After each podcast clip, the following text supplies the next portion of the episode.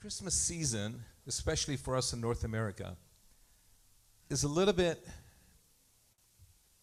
sanitized. We separate from all the ugliness of what happened at the time of Jesus' actual birth. And around that time, from what we experience here in the West. We think of Christmas trees, we think of Christmas lights, we think of malls with Santas, we think of kids running around, the pitter patter, you know, of all that. But we don't think of the ugliness. We celebrate, we may have social pressures that tell us not to say Merry Christmas, so we say Happy Holidays, but we know it's Christmas. We sign off emails with Xmas sometimes. Some of us have gone past that and actually write it out again. But we have separated it from the reality and the ugliness of it. When Jesus was born, he wasn't born in a birthing room at a hospital. He didn't have a midwife. He didn't have a doula. He didn't have all those comforts of, you know, an epidural for Mary. None of those things. It was riding on a donkey, knocking on doors, finding everywhere booked, no hotel room. They found an inn that had no room. And they ended up being in the stable where the animals were. That's hardly a, dig- a dignified place for the birth of the King of Kings. It's hardly a dignified place or even a sanitary place for the birth of any child. I don't think any of our ladies who have given birth would ever consider going to a stable to give birth. I know it's always gloved and sanitized and everything clean. The baby's got to come into a clean environment from a clean womb. But that wasn't the story of Jesus. He grew up, and I'm, I'm, it's personal for me because Zoe was born a couple of weeks ago, 10 days ago, 12 days ago, and Ari was born two and a half years ago. So it was around that time that, you know, the Magi had come from the east to celebrate the birth of the King of Kings. And uh, it was a hard journey. Some say they were from Persia. They were astronomers and astrologer, astrologers. No, astronomers. They were astronomers that were sort of watching stars and trying to figure out the timing. They had heard some things about Israel and the king of the Jews, so they came to visit him. And on their way, they met the king of the Jews, Herod, and he was very jealous of what was happening. And he called his men, he called the, the priests, I was going to say the pastors, the priests of that time, and he conferred with them. And he realized that this is a child that's supposed to be born in Bethlehem, the king of the Jews, the promised Messiah. So he sends troops. And there would have been, you know, Jeremiah talks about there's crying and Rachel is weeping in Ramah. So Jesus would have been around two or so. So he ordered all children under two, two and under, to be killed. Now, in that time, historians tell us that those villages would have probably had 20, 30 children each. So there may have been about 100 children, I'm talking children under uh, two and under. There would have been maybe 100, 150 children that were killed. Now, we've seen in the news recently children being killed. We haven't actually seen it, but we've been told. And we know the consequences of that the consequences of ugliness, the consequences of war. And we've seen the children on both sides of this conflict in the Middle East suffer. And every child that is hurt, every child that is killed, leaves a trail of disappointment, pain, anger, hatred. So it wasn't a pretty Christmas. It wasn't even a pretty Christmas two and a half years later. But it was in the midst of all of that ugliness, just like today, it was in the midst of the ugliness of the political, the military, the oppression. It was in the midst of all of that that Jesus was born. That the King of Kings, the creator of all the universe, was born in human form to bring light, to bring sight to the blind, to bring freedom to the oppressed, to bring change to a system that's broken. It's still broken. But last week we heard how someone oppressed in the midst of their oppression can find freedom. We heard a testimony of someone who was actually in a federal prison, but yet in the midst of that was free because of the presence of Christ in their lives and the guiding light and the freedom that Christ brings.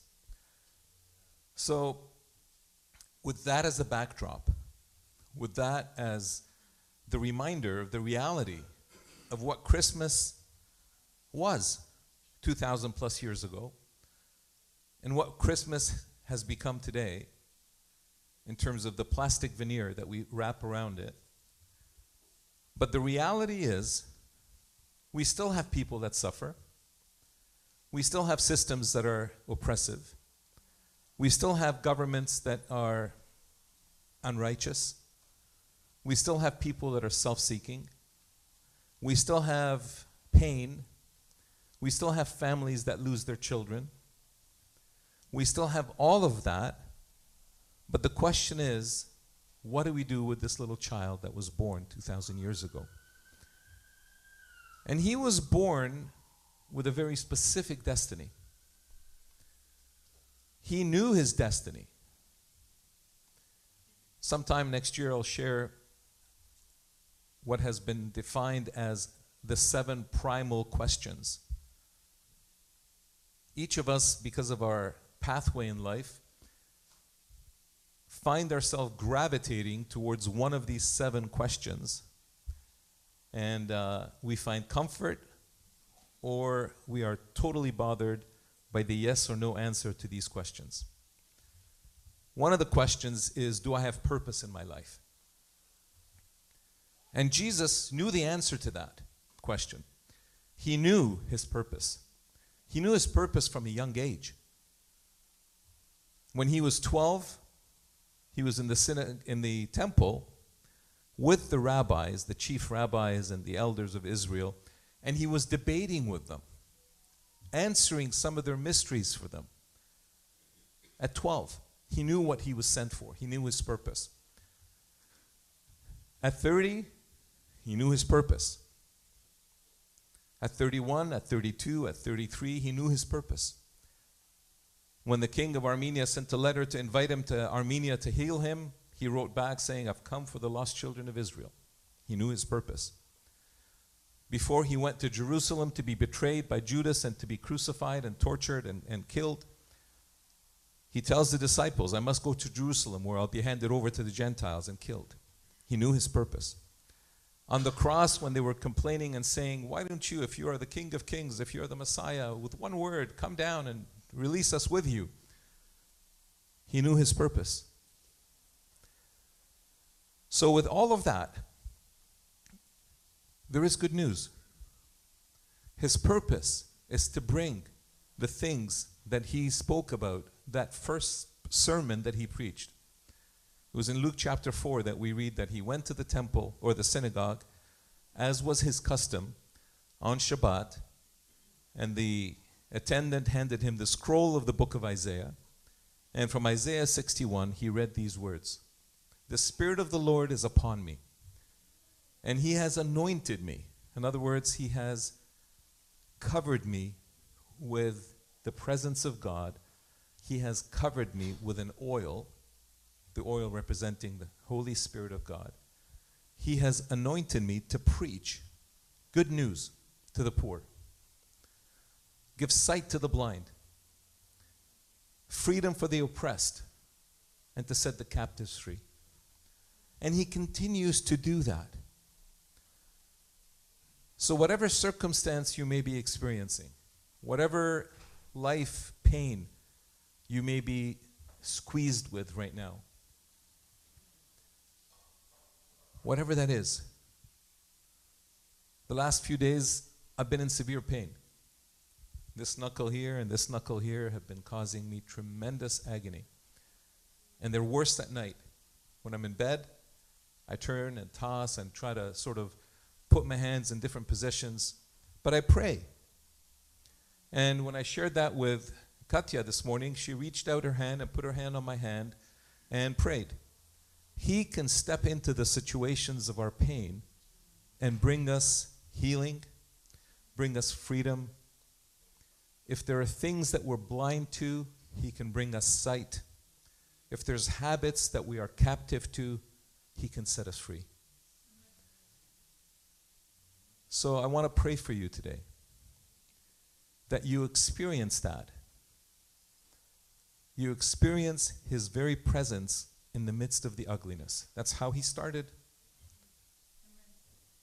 And that's not only how He started in the Gospels when He showed up physically on earth as a baby, that's how He started the process of creating the planet that we're on. Genesis chapter 1 in the beginning, God created the heavens and the earth, and the earth was void, and darkness covered the earth. But the Spirit of God hovered over that darkness. And the first thing that we read that God speaks is, Let there be light. And there was light. And God saw the light, and it was good. And He separated the light from the darkness. He called the light day and the darkness night. Night and day, the first day. So from the very beginning, that's been his approach to step into ugliness, to step into darkness, to step into situations that are unsolvable. The earth could not solve its darkness problem.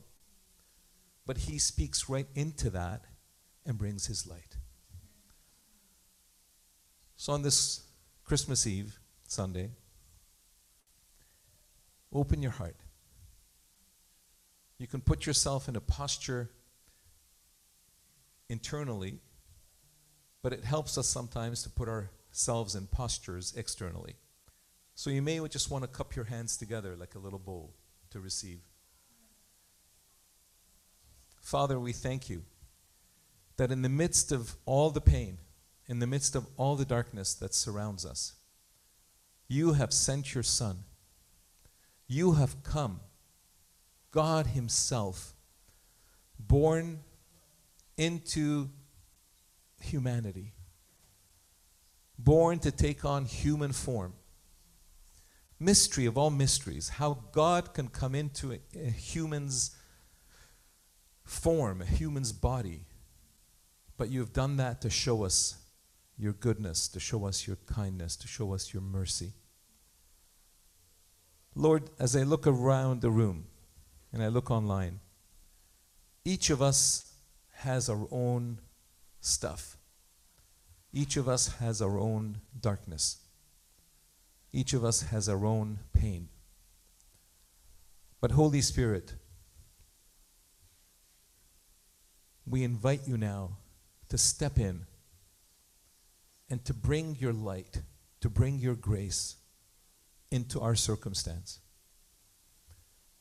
The circumstance that's bigger than us, the circumstance that we have tried, maybe repeatedly, to change, but we can't. The circumstance that's beyond our control, the circumstance of darkness, the circumstance of pain, of loneliness, of rejection, of betrayal, of loss, of defeat. Into that circumstance, Jesus, we invite you. Come in. Come in. Come in and let this be a new Christmas in each of our lives. We're in the midst of all that burdens us, you bring us relief. You bring us joy. You bring us satisfaction.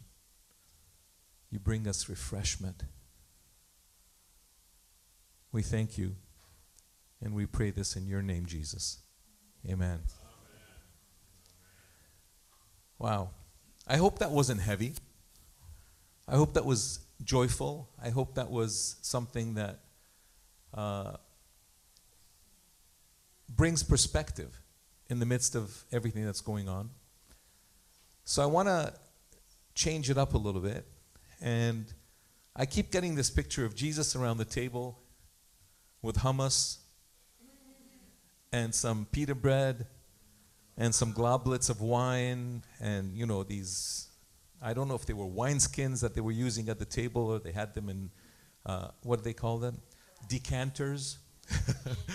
Decanters of the first century. They were probably little pot clay, uh, clay pot uh, bottles or, or, or jars that they had. Jars of clay. But they, they weren't broken or cracked and leaking, but they were good bottles or, or uh, jars.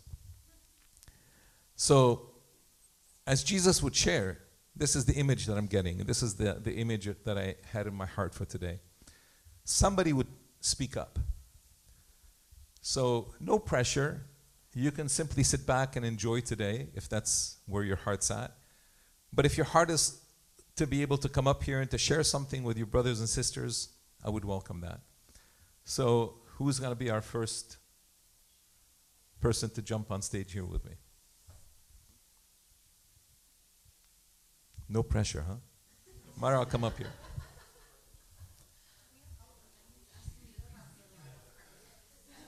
What's that? Cartwheel, yes. Um, so uh, as you were talking, I was just thinking about the last three months, and we lost Sammy's dad September 25th. I'm not good with dates. Uh, 24th. Um, and it was uh, uh, we had four months leading up to his passing. Um, he wasn't well. He was very sick, um, and for a while we didn't tell the kids. We didn't know, I guess, how to approach it. Sorry, I'm, gonna, I'm getting emotional. Um, and I shouldn't, right? We're good. You want to come stand with her? Strap your arm around her. No, it's not. He's good. He's, he's good. I'm telling you, family See, time. he makes me laugh. Um, but sorry, I was I was looking at the kids actually. But I think in August, so in Mayish we found out he wasn't well. In August we sat the kids down and talked to them, and we talked to them from um, a perspective of of what comes next for him. He was a God loving man. Um, his entire life he followed God. He um, was wondering if he did enough but at the end of his life he's like i could have done more. I should have done more. But we talked to the kids from um, the fact that giddo that's grandpa in egyptian is going to be in heaven. And in heaven he's going to see his mom who he hadn't seen in 50 60 years right? He, when he left egypt he left egypt. He never went back um, his siblings who he hadn't seen his dogs if they're in heaven that he loved so much and how beautiful this was, right? We're here for a period of time, and when we depart, there's so much more joy that comes that um, we need to remember that in our every single le- like day that we're living. There's so much more joy and peace and freedom and love and all the amazing things that sometimes we lose perspective of when we're here going through our daily tasks and routines that get mundane and, you know, difficult and boring. But the kids were so good. And they reminded me, like, I look at them, and yes, they miss Giddo. Like Chloe was telling dad last night, I, I miss Giddo, but you know what? He's in heaven having orange pop, eating KFC, his favorite food, and uh, petting Caesar, right? And feeding the squirrels and the birds, the things he loved to do. And that was from her. So it's just um, I wanted to share just to, if you're like, if there's something going on in life, there's so much better that's going to come. And not to say life here has to be difficult every day and miserable every day, um, but like, just focus on that if you're having a hard time getting through today. Like, focus on what's coming. Because here it's temporary, there it's like forever, and it's going to be so good. Why don't you pray into that? Oh, God. Um, No pressure. no pressure. Okay, no pressure. All right. Yeah. Thank you, Mara. That was beautiful. The, uh, I, I received a call yesterday from a good friend. Uh, some of you may know him. Barry Miracle. Barry is a uh, First Nations Métis, rather, and uh, he lives out by Belleville. Uh, he's a good friend. We've been talking for years. We've been fellowshipping for years. And he reminded me of exactly that. And he was saying, you know, there's so much more. And then he added a twist. He says, but we, the church, ought to live in that so much more that's coming in the future, in the present. It was like, ugh, why'd you have to say that, Barry? But it's the reality, and it's exactly what you were saying. Even in the midst of the pain, there's so much more if we focus on the right things. And it seems that the kids get it better than we do, right? The kids, because of the childlike faith that Jesus praised in the children, they don't get encumbered by the stuff that we as adults must deal with. But they trust their daddy, they trust their mommy, and they are released into that. Do you know the, uh, the game where uh, it's a test of trust? You know that game? Trust fall. I think that's what it's called. Is that right? Where two people stand there, one in front of the other, and the person in the front is just uh, let go and fall back. Children are like that. They trust. We are stiffened. But if we trust and fall into his arms, it's a good place. Someone else.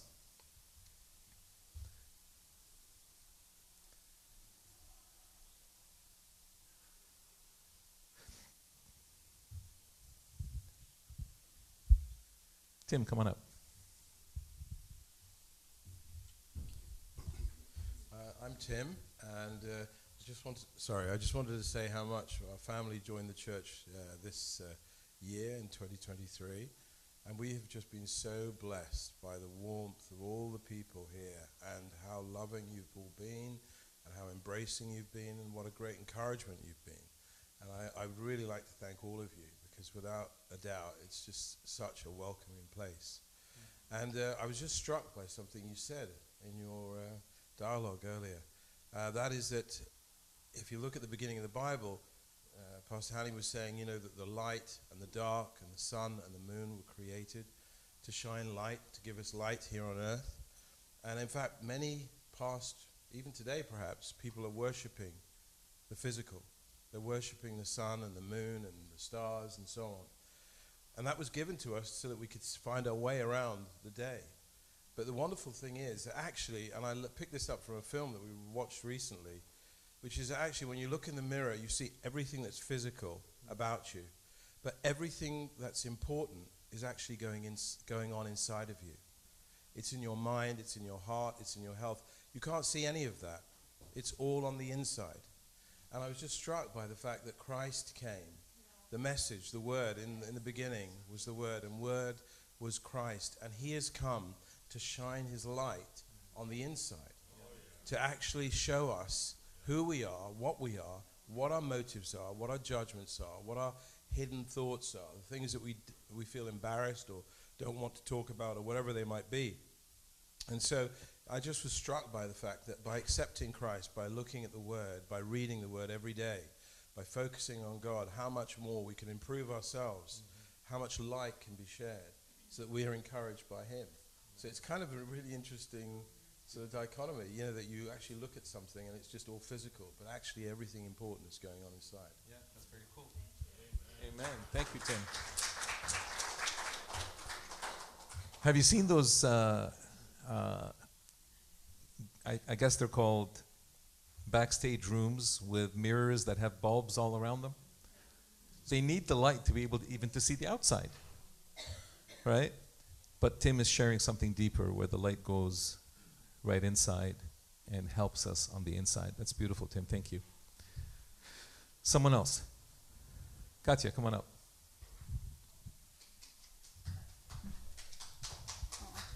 Hi, guys. Um, it's good to see all of you and be back. Um, I actually felt the Lord wanted me to share this testimony um, from like my travels uh, the last little while in California, and then the specific testimony um, it relates to children as well. And I just feel like the Lord is really on um, youthfulness and childlikeness. I think no matter our age, God is upon us to be children, children of God. Um, and so, as you know, I've been in California in ministry school. Um, I had the opportunity actually to go to Edmonton, Canada, um, on a ministry trip. It was the last trip I would have ever picked, um, but the Lord handpicked it for me. Um, that trip actually changed my life, and I, I started walking in what it looks like to be a daughter of God, um, not just to be someone who uh, knows the Lord, but to actually be a child of God. Um, so I was actually given the privilege and the honor to lead the Sunday school group in a church in Red Deer um, in Edmonton. And um, these children were like the sweetest. They, they were just learning about the Holy Spirit and what, like, who the Holy Spirit is as a person. And we got to teach on the baptism of fire. And um, in, in this time, like, literally, children, we played a game. They were just like, you know, children are so childlike, they're so free, they're so full of life. Um, and that's actually how God calls us to be. Even in our adulthood, He actually calls us to be so free, so full of life, and so um, just vibrant, almost like not giving a care in the world of like what someone is thinking of us. So when we were teaching on the fire, the baptism of fire, we had two. I'm just going to put this down for a second, but I, I need this part. Um, we were teaching on the baptism of fire, and we had two balloons, and one balloon had water in it, and the water represented the Holy Spirit, and the other balloon was empty. It was blown up, and it was just full of air. So one was blown up and had water, and one was um, empty and full of air. And as we lit a flame of fire under the balloon with air, it popped. And as we lit the fire, like we lit a little barbecue lighter fire under the balloon with water, it continued to stay whole. And that's what the Holy Spirit represents in us as children of God is that literally we, his the baptism of fire and the water like we can stay whole through every trial through every difficulty through every like life matter is we can stay whole because of the holy spirit so i wanted to share that because the children then went out after that teaching, they went out and they started to pray for people. And the presence of the Lord was so strong. These children were just praying, like literally, like, Jesus, heal them. Jesus, we thank you for fully paying for this by your blood. Like, that's it. In Jesus' name, be healed. Like, they, there was this most simplest prayers. And um, what we got to see is one man who had 20 years of chronic pain, 20 years of chronic pain. These little kids, these two little kids, I didn't, we didn't, the adults were not even praying for them. The little kids were praying for them. This man with 20 years of chronic pain was fully healed under the presence of God. And that's what childlike does, childlikeness does. It literally brings in the ease of the Holy Spirit to heal. Um, and then I just wanted to read Mark um, Mark chapter 10, verse uh, 13 to 15, but really um, starting at 14. So let the little children come to me, and do not hinder them, for the kingdom of God belongs to such as these.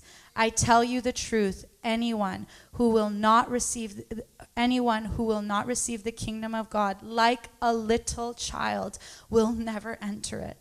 And he took the children in his arms put his hands on them and blessed them. I feel like we are his children, like truly. And um, yeah, each one of us, we are his children, and we're stepping into true childlikeness. Um, I feel like in this ch- uh, Christmas time. So yeah. Amen. At the door, when she came in, she asked me how I was. She prayed for this knuckle.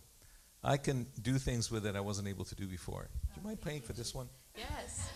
Yes. Actually, why don't we all pray together as a church body? Because honestly, it's the Holy Spirit who heals. It is not one person, it's the Holy Spirit. And so, God, I thank you that your presence is here right now. And I thank you for healing. So, if anyone also wants to stand up and pray, like honestly, I would, we would, lo- like, let's go for it.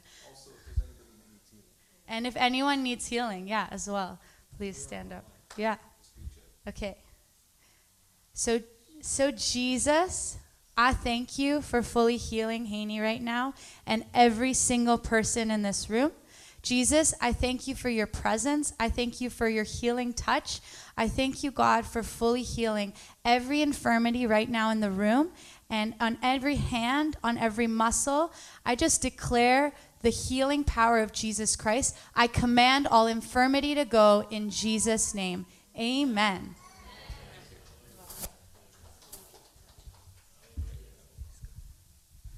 Wow. Thank you, Katya. That was powerful. Yeah.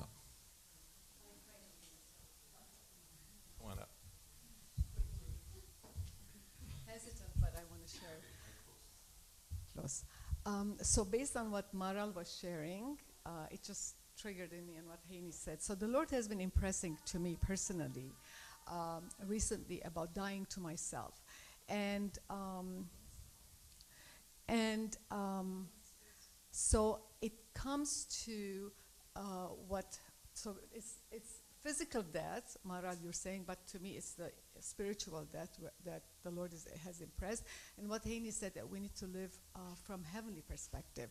So oftentimes in order for us to um, to be able to understand and live from the heavenly perspective is to understand the cycle of dying to ourselves just like jesus. Today we're celebrating his birth. When he, he was born it didn't end there. He was buried fully buried and then he was resurrected. He came back to life and then that didn't end. He went and he was ascended which means he was in heaven. He still is in heaven. So our lives as believers we know this starts from that place from his from the cross. And and from that ascension we are operating from uh, heavenly places.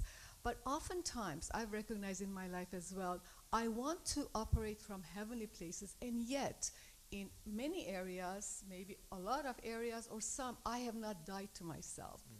And that's what the lord was uh, impressing on me the importance of uh, knowing that and doing it. And the importance of dying to ourselves is a daily practice. It's not enough, you know, just practice it once. Once I die to an area and that's enough. It's just being aware and dying to ourselves um, daily. And I find that the benefits of uh, uh, practicing and being aware of this is um, that we can have an opportunity to surrender. We, um, we have an opportunity to live humbly when we practice this and also helps us in our areas of weaknesses such as if, if we have fears anxieties or any other weaknesses that we, we want to overcome the dying to ourselves is very important thing so it's a cycle of that Thank you, Thank you, Rudy. When did Geddo experience the presence of God like never before? September 24th. Right? We are invited to come in to that place today. Offer your bodies as a living sacrifice, holy and acceptable, to know the good and perfect will of your Father. So when we step into what Hudi was saying, when we step into that reckoning ourselves dead, is when we step into the reality of what happens when we actually do die. We come into the very presence of God. we inherit the inheritance that awaits us upon our death in the present, in the living. That's a tricky thing. But that's what the invitation is. Come follow me. It doesn't mean go get martyred, get crucified, but it means be willingly placing yourself on the altar of sacrifice to God to receive all the benefits of what comes later today. So it's a both and. It's a both then and now. Wow. Powerful. We forget that. We know it theologically. We know it as a Christian doctrine, but we forget it. Because the cares of this world come and choke the seed of life that's in our hearts. The circumstances around us steal that joy away from us. And that's why we need one another. That's why we are a body. That's why when one arm hurts, the other is there to comfort it. When one member hurts, we're there to pick up and comfort one another. Someone else. Okay. Uh, I think Hasmig is next. I say that because it was Katya and then her mom and then her aunt and now her grandmother next. We need a grandchild. Yeah, I was reading this week um, Psalm 89. It said, uh, verse 1 I will sing of the Lord's great love forever. With my mouth, I will make your faithfulness known. So I say verse 1 because at verse 1, I, I, the Lord kind of stopped me at verse 1. And I started to think about, wow, I will sing of the Lord's great love forever. And I thought, wow, Lord, your love is amazing. Your love is forever. It's so deep. It's so wonderful. It reaches everyone who needs it. It touches the hurt, the ones who don't deserve it. And I felt in my heart, I, yeah, I've, I've know the love of God. I experience it when I don't deserve it, when I'm not good, when I'm hurting. And, and um, I realized that the Lord started to show me a messy area. Tim, the Lord showed me a messy area in my own heart because um, because I started to realize that a lot of times there's a tendency in me, in in all of us, I know in me, that um, we you know we would never dare say God don't love them or don't bless them because we know God is going to bless them. We know that God is going to love everyone, the ones that we don't love, the ones that we think deserve love. God is going to bless them. God is going to love them because He's awesome. Verse 1 says his love is amazing. So I was thinking about all of this, and then he stopped me in my tracks because I thought, well, a lot of times, Lord, I've been, I was caught, I was kind of like caught, I was busted because I, I w- think, God, you're going to go, you're going to bless them, and you're going to love them, but I've kept my own heart away from them. So I felt that the Lord was challenging in that, you know, I'm going to love them, but do you know that when I came, it's Emmanuel, God with us, God with me. So he reminded me that, he challenged me that when you think I'm going to go love them, I'm in you. So if you are sending me to go and, and love them, he said, the sin you do towards me is actually bigger because you're actually saying, God, you go and you love them because I can't stop you. I can't stop you. I know you're going to love them. I know you're going to forgive them. I know you're going to redeem them. I know you're going to be merciful to them. But I'm going to wait here. you go do that. And, and he said, he reminded me, he said, No, I am Emmanuel. I'm God in you. So if you if you think I'm gonna love them, I would like for you to come with me to love them. That's the purpose of why I came, because I can do all those things. I can do all those things, but I came so that I can be in you, Salpi. I can be in you. And so that when a person needs to be loved, forgiven, redeemed, because so many times I hear, you know, that this relationship brings me anxiety, it brings me toxicity. So I need to separate myself from that person or group of people so that I can be well. But then the Lord reminded me there's that messiness inside of you is that if you think, "I- I'm going to go visit them, who's going how's love going to visit? I'm in you. I am God Emmanuel, God in me. So I have to go with you. You have to come with me. At any moment, you decide to separate yourself and say, God, you go. He, he reminded me it's kind of like breaking my covenant relationship with him. And I'm saying, for this short time, while, while you go and you help them, God, I will wait here for you. We will be separated for a while because I'm unwilling to allow you to flow through me. So I, um, I'm, I'm unwilling to go with you because he is going to go. And he reminded me that, okay, that messiness is like Jonah. You're like a Jonah. I never thought myself to be a Jonah, but I realized that because Jonah knew God is going to bless them, God is going to save them, God is going to love them, but I'm not going to go. I'm not going to go where God's going to go because eh, I, you know, he had his own reasons as to why they didn't deserve um, his him accompanying God or God accompanying him to go bring a big change. So it was a really uh, big, sombering thought for me that God, Emmanuel, with me means that when when I know He's gonna bless the one that I don't really want. I don't want anything to do with, but God wants to. And I'm saying, God, you go. I'm going to break my relationship with you. I'll wait here until you're done. And he said, That's not how I love you. I love you. I go in the mess with you. I go in the difficulties with you. I go in in all of the, you know, the, the darkness with you. I've never abandoned you. And I've called you into that kind of a relationship with me. Don't abandon me. Because if you don't if you don't go, many times act, actually my love not going there. And I'm waiting for you to be willing to go so that we can go together because I'm Emmanuel, God in me for somebody else. Wow. Now that's challenging to each of us because we all have relationships that we become very pious about and say, Lord, I will pray for them from here.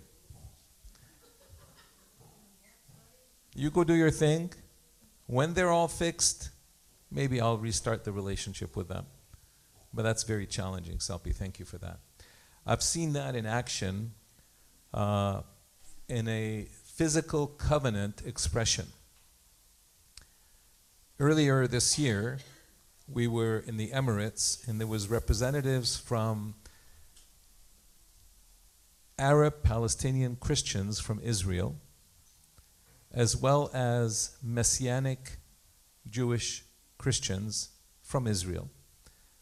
And uh, somehow, someone shared something, and they reacted. The two of them reacted, the two groups. And they made a relational covenant with one another, realizing that both of them together are one church in the land of Israel. And that there isn't a messianic church and a Palestinian church, but there's one church of Jesus, one church of Yeshua, one church of Yeshua, that is the one church that he functions through.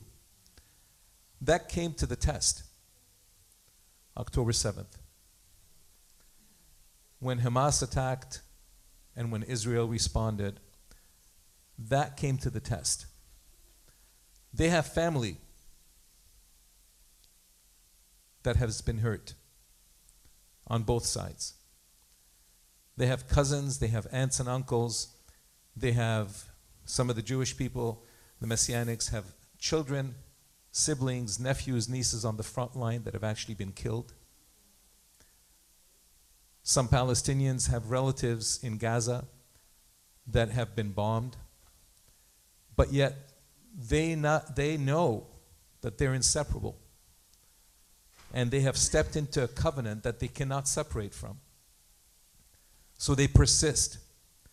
That became a very visible example for me of the reality of covenant and what Salpi was sharing about if he goes, we're with him. If he stops, we're with him. Not to run ahead of him, not to run be- lag behind him, but to join him in everything that he's doing. That's what makes us disciples. That's what makes us the children of the light. The light stepping into the dark places. That's amazing. Someone else. Remy.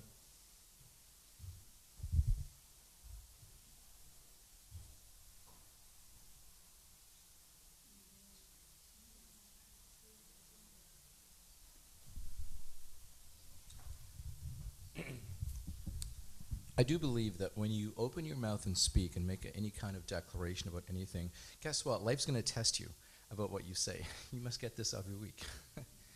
Last week, for those that were here, I shared a few little words, and um, I was tested this week.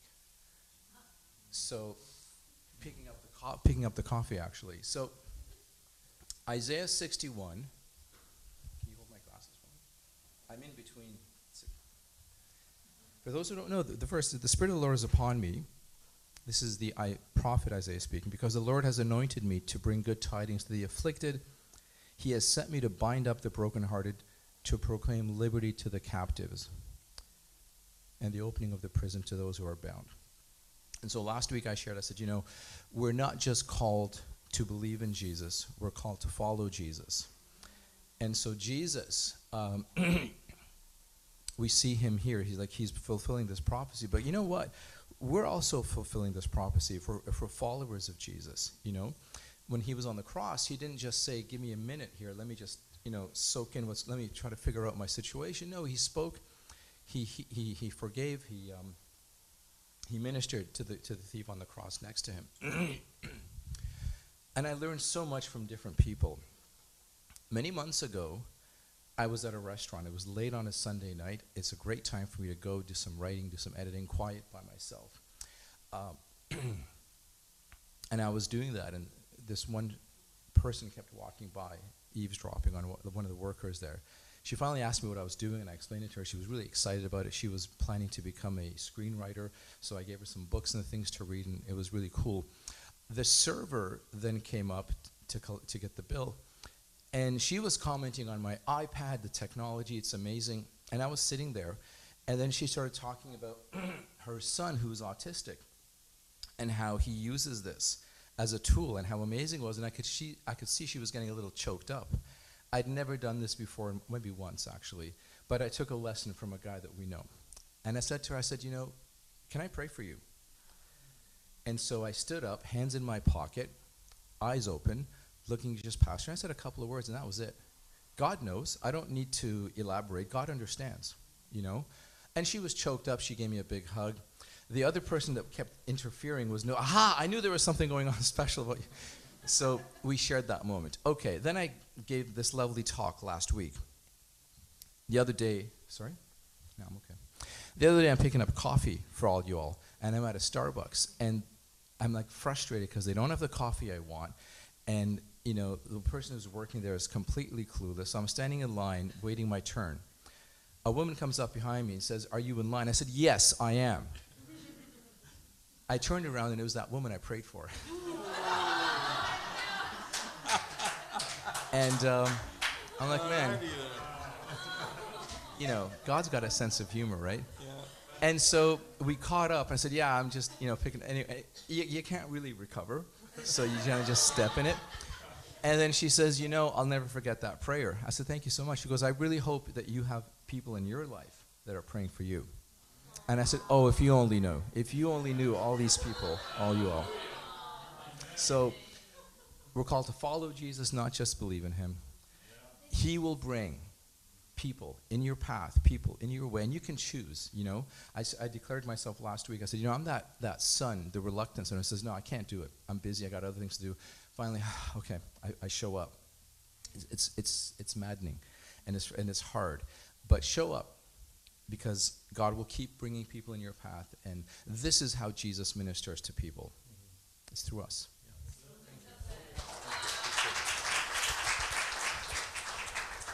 Wow. Thanks, Remy. Wow. You know, uh, you can always turn around to that person that you've sort of abruptly dealt with and say, hey, listen, I knew it was you, I was just testing you. anyway, that was a free tip. Not that I've ever done that. Wonderful. Uh, we have some carols, but I, I'm enjoying this, and I think we all are being blessed by it. So I don't want to terminate it, but I also know that one o'clock is coming up, and uh, some of you may have other prior engagements, so we want to honor the time. But if there's continue next, uh, well, we'll see. Maybe we'll do this again some other time. Uh, one more testimony. Come on up.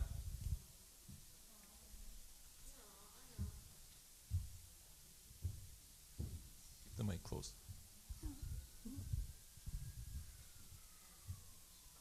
My English is not perfect like yours, guys, but I want to give my testimony because I trust God with all my heart.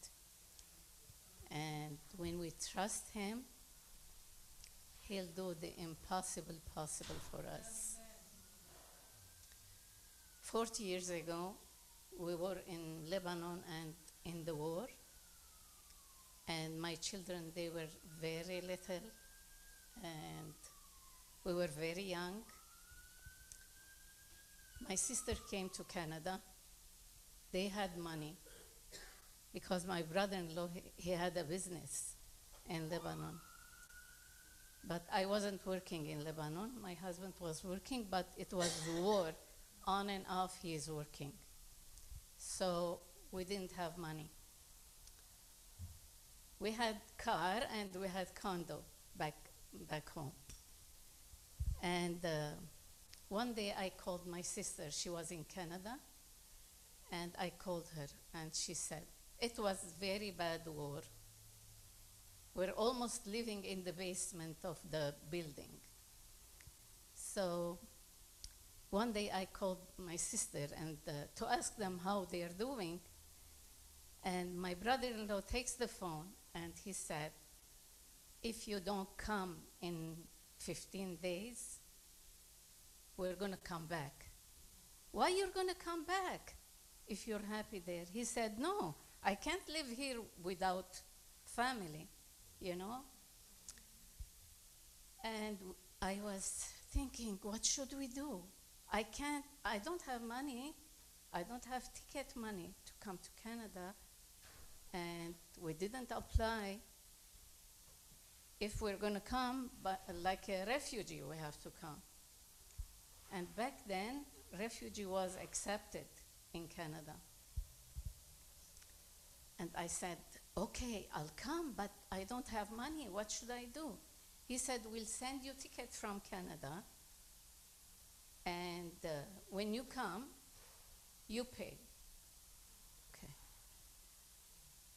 We left everything behind. We left the condo. My mom was uh, in Lebanon.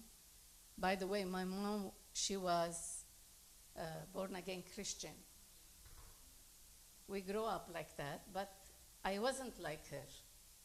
I was Christian, but I wasn't born again Christian like my mom. Anyway, I'm sure my mom, she was praying for us. We left everything. We left the car, condo, everything behind. And we said, okay, send us the ticket and we will come. It's, it's like a joke what I'm telling you guys. We went to Cyprus. The ticket was like that to go to Cyprus and to go to Cuban embassy to ask for visa. So we're going to Cuba. We were lying. and uh, then from, from there, Cyprus, we went to France. The Cuban embassy told us if in France they give you hard time, just tell them to call us. Okay. He was a young guy. I was young too. Who knows?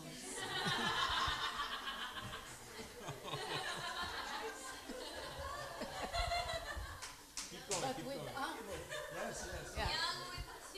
Yeah. Yeah, with three kids. Yeah. Anyway, uh, we went to France.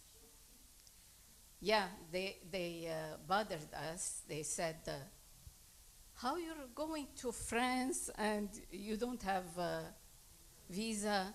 We said, okay, call the Cuban embassy. We're going to Cuba. They called and uh, they spoke and they said, okay, you can stay one night in France and then you go. Okay, we stayed one night and then we came straight to Canada. We took the plane to Canada, Montreal. And we landed there. My brother in law, God bless his soul, it's all about God is faithful. Anyway, uh, we landed in Montreal with three children. We don't speak English, we don't speak French, we don't have money. and they took us, we said we came a refugee because war in Lebanon. They said, okay, come to the immigration. We went to immigration. My brother-in-law is waiting outside. Half an hour. It's a miracle. It didn't take us half an hour. They said, welcome to Canada. Welcome to Canada. They didn't ask us anything, just they said, Do you have anything in Lebanon? I said, Yes. We have condo, we have car. They're gonna sell it. How much? They asked us about money, and we told them how much if we sell it. Anyway, God has purpose in our lives. He brought us to Canada to save my family. It was very bad war. Plus, if they grew up in Lebanon, they wouldn't be Christian like they are now. I gain my family. When you trust God, He'll give you everything. I didn't ask God about money or house or anything. We came to Canada, yes, we struggled for one and a half years because we didn't have anything. We start working. Uh, I start working in a factory. My husband starts working. By the way, we came refugee, but my brother said if you ask government for help, they don't give you citizen. So we didn't ask for help. We were borrowing money to spend for shopping. And we stayed one and a half years in uh, my brother's house.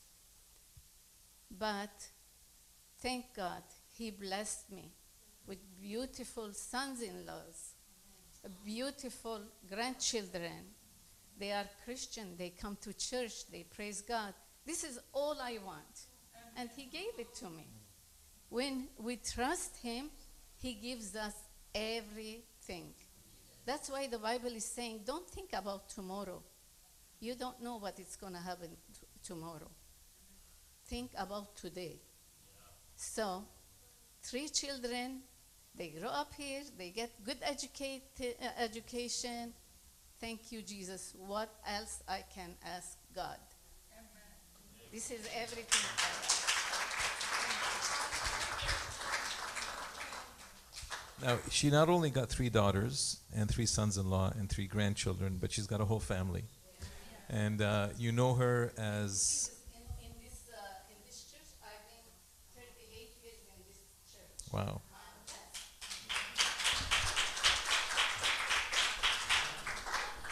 Many of you have known her as Mama Ano. And uh, you've known her as someone who's taken you in sometimes. Some of you have actually stayed at their home uh, with the girls all married and out. Uh, some of the space has been used to actually house young people and uh, people that have come to Canada fresh. So you've received an entire huge family, not just the three daughters and their families. And this is actually uh, what I want to sort of land on. Who do you want you to come up? And uh, if you've enjoyed today, if you have been blessed by today, This is a larger expression of what happens in our small groups. And this is what life, re- where life really happens in the small groups. On Sunday mornings, we have amazing worship. We have the word preached. We have some coffee, and then we get out of here. But where these interactions happen, where hearts connect, where you become known and you get to know, where you experience the challenge that is brought by your brother or your sister as they're sharing their testimony, I encourage you, please become one of the people that are involved in the small groups. You will not regret it. We're going to be going through different changes in the coming season with the small groups. We're going to modify how we do things. We're praying about that. We're asking the Lord, how do we do this? How do we make them more life giving? How do we make them more engaging? Do we need men's groups? Do we need women's groups? Do we need family groups? Whatever the case, we're going to modify what we do for the purpose of making life powerfully effective through the church community. We are a family. The scripture says that He places orphans in families. Many of us have different family relationships around us. Some of us don't. So it's, he's not talking about those only. He's talking about all of us. Because all of us, just like Anu was saying, I have this beautiful family. All of us need one another. We need the encouragement that we get. We need the challenge that we get. We need the light that we get from people sharing. We need the confrontation sometime. You know? So I encourage you don't make a New Year's re- resolution that I'm going to be joining a small group next year. You know? That's not going to last too long. You know, New Year's revolutions and resolutions, whatever the word is, uh, they don't go too far. But make a decision in your heart that you want to connect with your brothers and sisters. So I, I invite you, I implore you, uh, please do that. Hudi, you have some uh, carols that you have set up for us. And uh, what do we got here? Some of these carols we, we don't sing too often. Uh, I don't know if we have time for all of them, but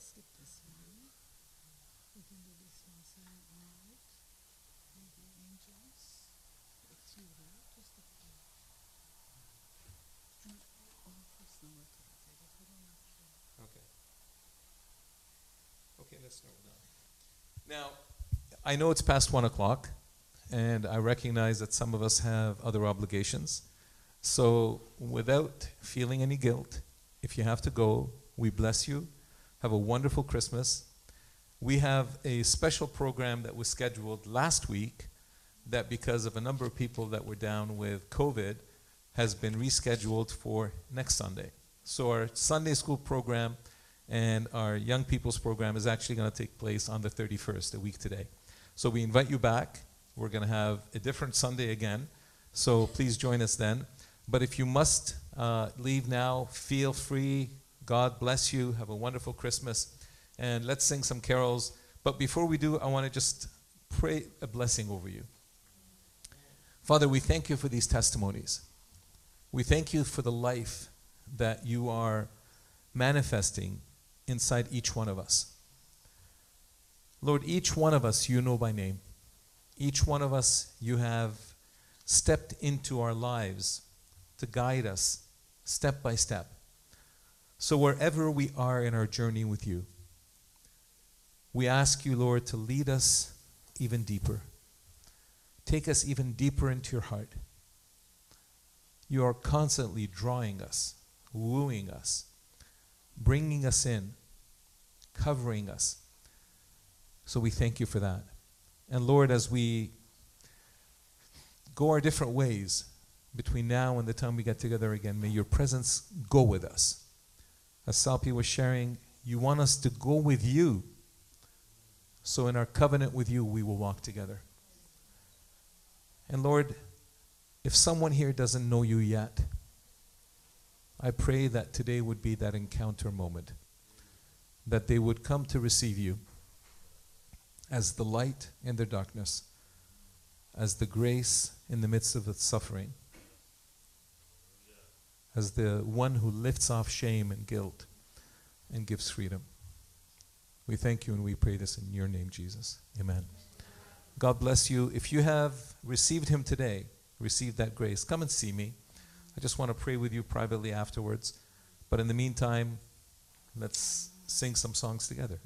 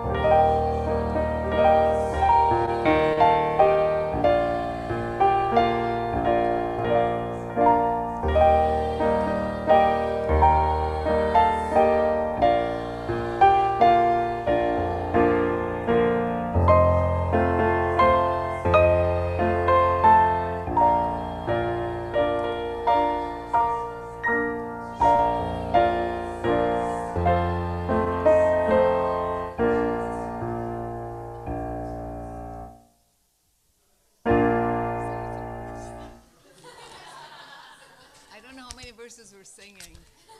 Should we do one more?